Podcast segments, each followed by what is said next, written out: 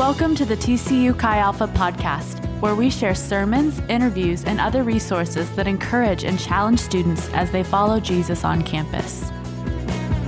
Hey, Horn Frogs, this is Andrew Youngblood, Director of Chi Alpha here at TCU. Uh, October was our missions month, and one of the amazing things that we got to do during Missions Month was host a couple of wonderful missionaries in our worship service. And so we we did some a time of worship, a little bit of time of teaching, and then just had these two missionaries come up and and do kind of like a panel interview around their experience, their call, the things that God has taught them through mission service. One of those missionaries was Ashley Garcia. Ashley is actually a Chi Alpha alumni from Texas State University down in San Marcos, Texas. Um, she's an Assemblies of God World world missionary to the country of Moldova, which is a small country in Eastern Europe, kind of landlocked between Romania and the Ukraine. It's one of the poorest countries in Europe, um, and the population is kind of in decline because of that. Uh, Ashley's working with a team that's pioneering actually university ministry, Chi Alpha, in Moldova, working in the capital city to disciple students on over 19 universities in that city uh, through their Chi Alpha Student Center. And Ashley's been a missionary for just a, a handful of years and uh, is hoping to go back very soon to serve on the mission field in Moldova. Our other guest was a wonderful man of God named Don Exley. He and his family were missionaries to Argentina for over 40 years. So his wife Melba and their two kids were serving there in Argentina. And what they did while they were there was plant churches. And, and these churches that they planted in their time there have gone on to plant other churches and reach literally tens of thousands of people for Jesus in the country of Argentina. And that's by way of basically just over the years argentina has become a nation dealing with extreme poverty going from uh, you know the fourth wealthiest country in the world about 100 years ago to having times of over a thousand percent inflation. And kind of in the middle of that economic and political crisis god placed don and his family there to plant churches to train pastors and to see just like this incredible move of god in the country. And uh, what I loved about doing this panel interview is having someone like Ashley, who's just a few years into her missionary career and uh, just kind of getting started in that. And then having Don, who's this other voice that's had a lifetime of faithful service in the field, and their perspectives are so insightful and challenging. And I think you're going to love uh, the things that they had to say. And, and those of you who were there at the service, you had so many great things to say about what you learned from these missionaries about the call of God and obedience to Jesus. And we're going to jump right into the first question that we asked them. So here it is our interview with Ashley Garcia and Don Exley. So sometimes we have a picture in our minds that uh, missionaries are super spiritual, super holy people uh, that float through life, um, living and, loving people and on mission from God, right? That uh, we don't always consider missionaries might struggle or make mistakes or, or question if you're even the right person for the job. And so I'm curious, can, can you tell us maybe about a time when you made a mistake as a missionary, or maybe a time where you were wondering if you were actually cut out for the calling? Don, would you start? Wow, to learn another language as an adult means you are going to make a lot of mistakes. Uh, you have to regress to being a, like in kindergarten unless you start learning language as uh, at your age. Every year it gets harder. Uh, you know, there, without a doubt, we made mistakes. Uh, there's so much about other cultures you don't know, and just culturally, you can offend people. And uh, one of the hardest things was to learn. In Argentina, uh, I, I, moved to Texas. My parents brought me to Texas when I was 10. So, you know, the cowboy mentality, manliness. Well, when we, you know, Argentina with the Italian influence, everywhere you go, you greet everybody with a kiss. Men greet men with a kiss, and women with a kiss. And for a good old Texas boy to have to give every man I see a kiss was not the easiest thing to do. And so sometimes I tried to skip that and uh, probably offended a few people. How about you? Um, so I actually did not have any intentions of doing missions. Um, it was my freshman year of college when I was sitting where you guys are sitting, and we had a missionary come and speak to one of our Chi Alpha services, and she's just sharing her heart for missions and for the world. And I was sitting in the back running the slides and just remember weeping and had no idea why. I've heard missionaries come and speak pretty much all of my teenage years. And so I was praying and I was like, God, what makes this woman different? Why is she able to make me cry with her story? And so I just began to feel the Lord say, be open to missions. You know, you have missions in your life. And I was just like, absolutely not. Like, I'm a student. You should have spoke this before I committed the next four years of my life. And so um, I guess I, I never really felt qualified to be a missionary until I realized that I wasn't called to be some super Christian. Being a missionary was just simply living life with people. Um, while in Moldova, there were many times when I questioned whether or not I was supposed to be there. Um, a lot of it was when I was out in the everyday culture with Moldovans. Uh, Moldovan Moldova is a former communist country, so everyone is pretty serious.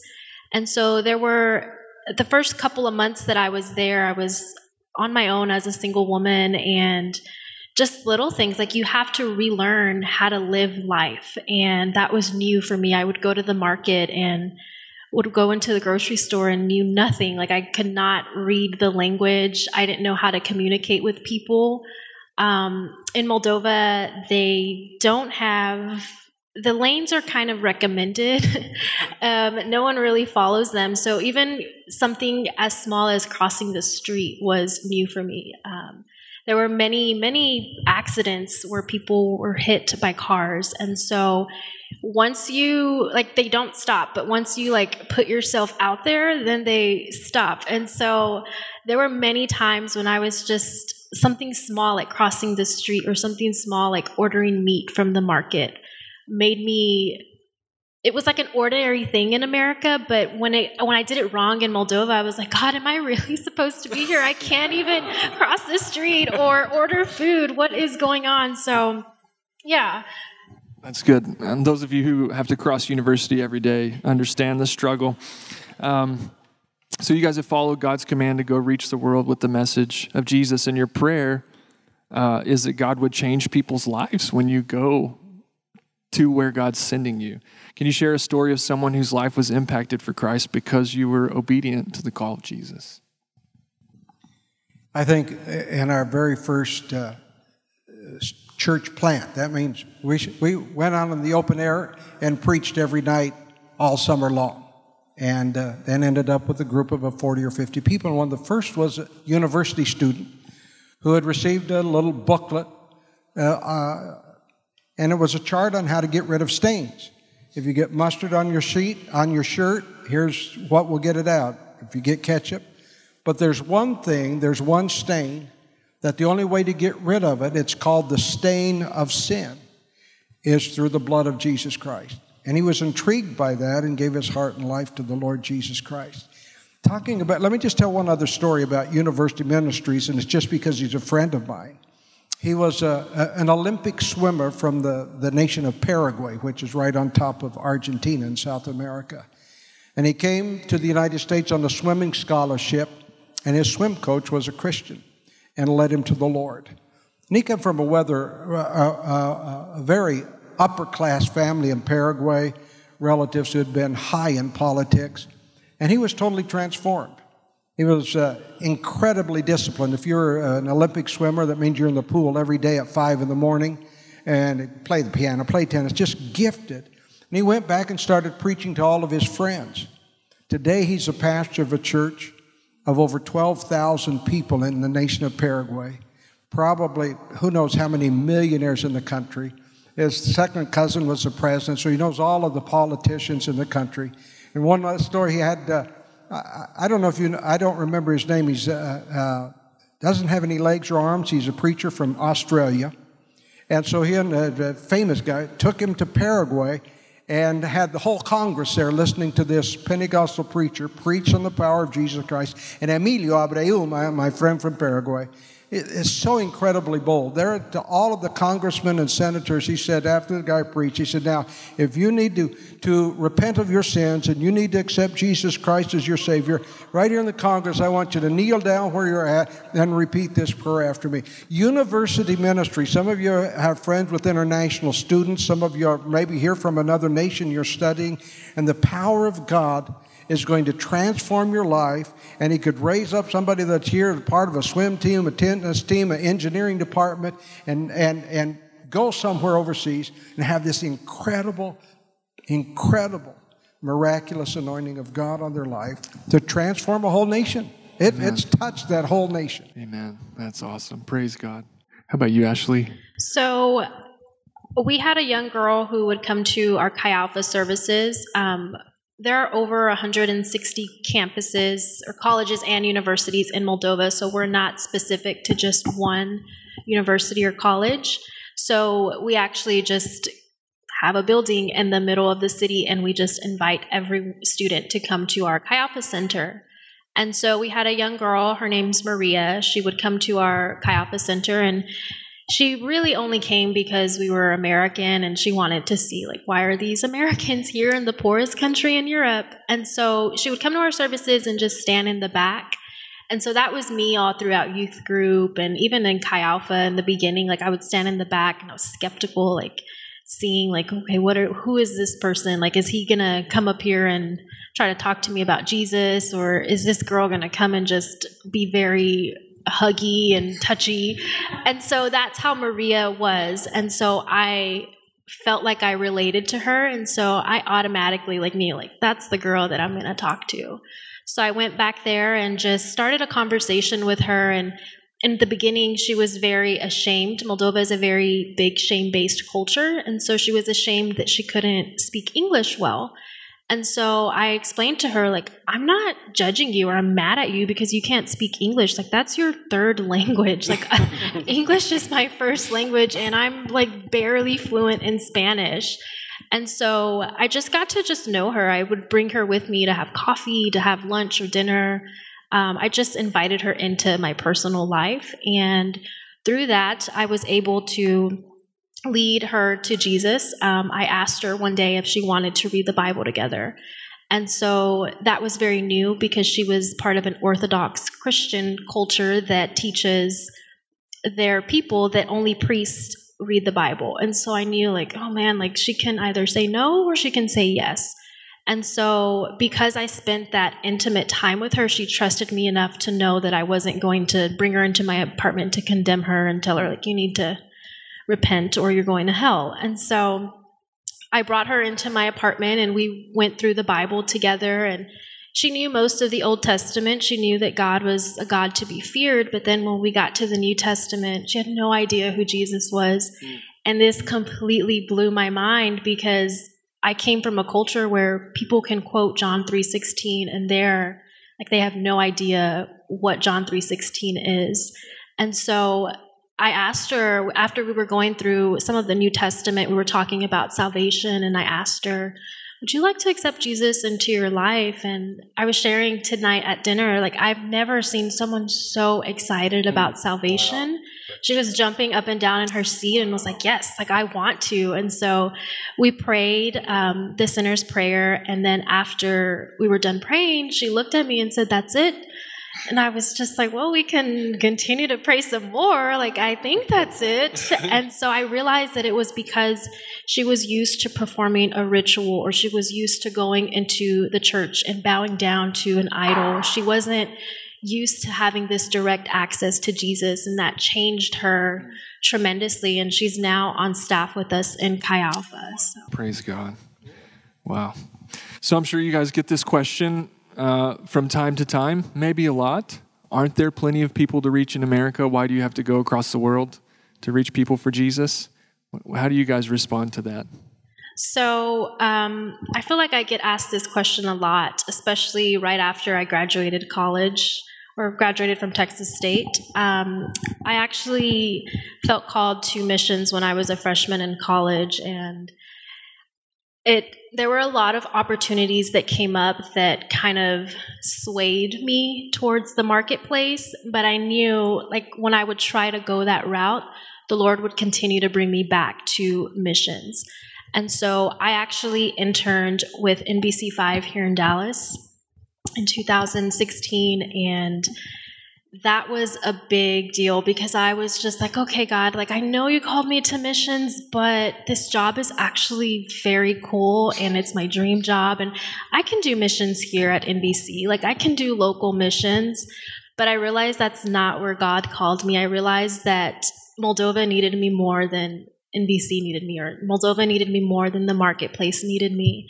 And the reason I feel that is because in Moldova, just to be an American, to go to the poorest country in Europe, is already a ministry opportunity. So these students see, like, why do you come here? Like, I get asked that question not only in America, but in Moldova too. um, so I get asked all the time, like, why are you here? Like, you are from America. Like, our dream is to leave this poor country and go mm. live in America. Why do you want to be among us? And so, my answer to that is I believe in reaching the next generation of young people. Um, I see how they are crying out and they are hopeless. They're walking around without purpose and without identity. And I lived that and walked that in university life. Um, and so, that is my answer to them. Like, I believe strongly in what God is doing in Moldova. And here in America, I know that I could thrive in the marketplace or even in in doing ministry here but i just feel like in moldova like god has called me there. Um, in journalism school we're taught two code of ethics. It's to seek the truth and report it and to give a voice to the voiceless. And i feel like when i turn those two ethics around through a ministry perspective it's much more powerful because these students are voiceless. They don't have a voice. They're walking around without hope in Christ. And it's only through people like me and people like you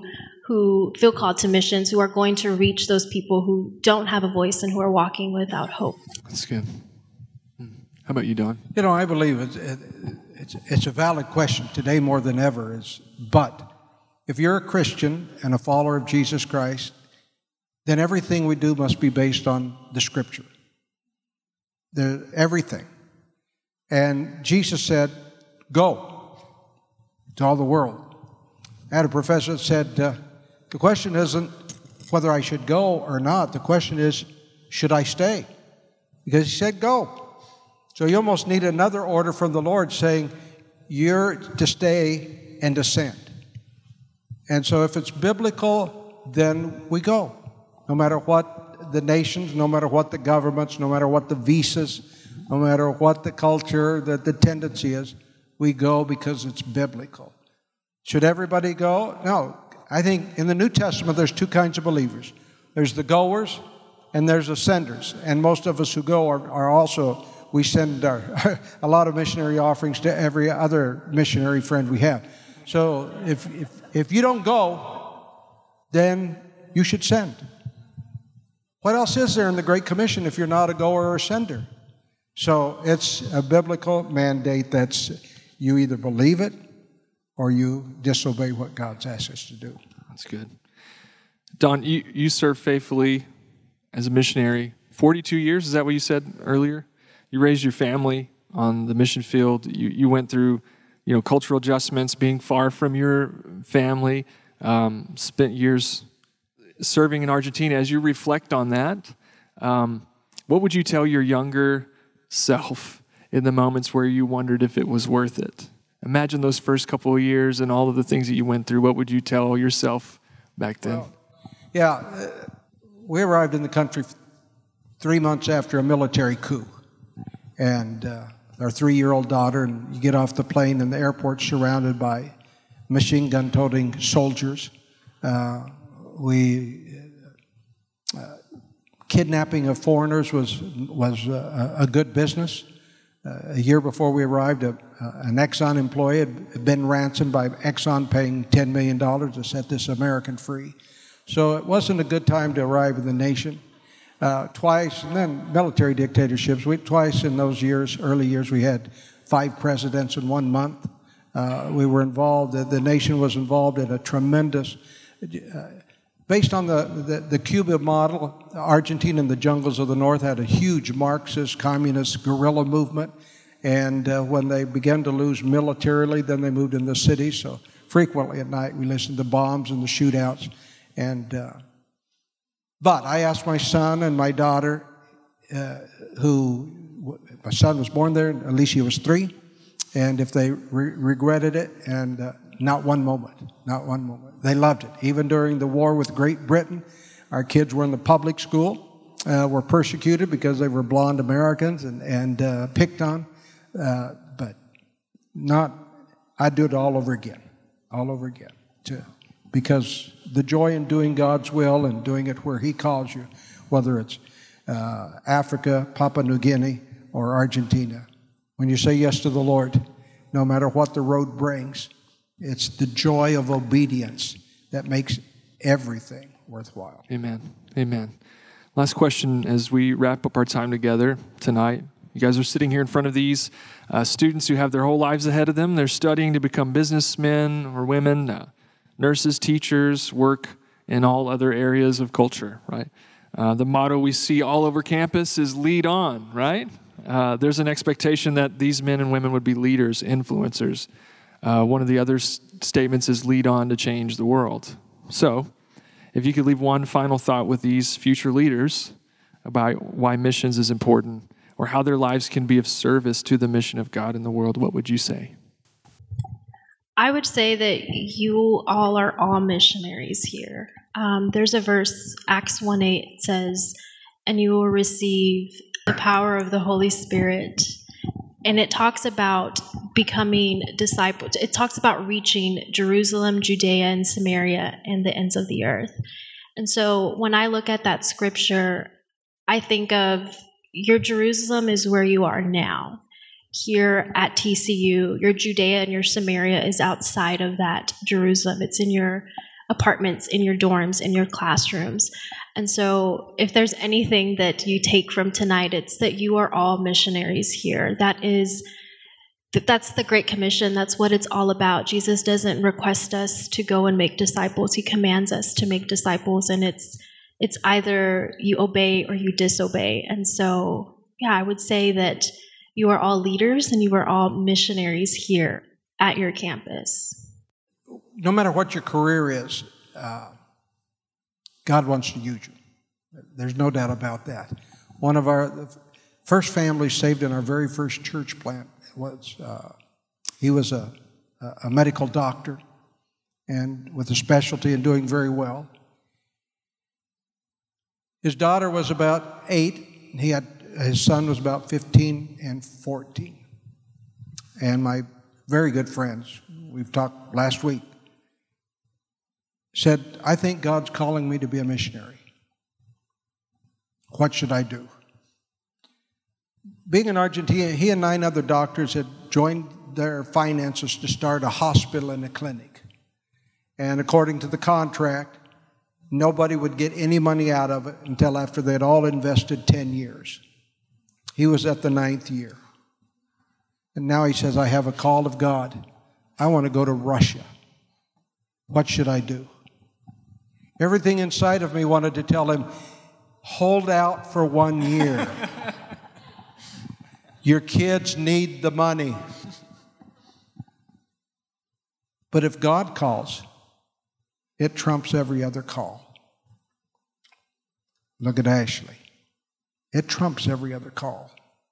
They went to Russia, planted churches, lived in Minsk, so close to Chernobyl that uh, a rare genetic disease caused by all of that. Every time they bought fresh fruits and vegetables, they had to measure it with a Geiger counter to see whether they could eat it or not.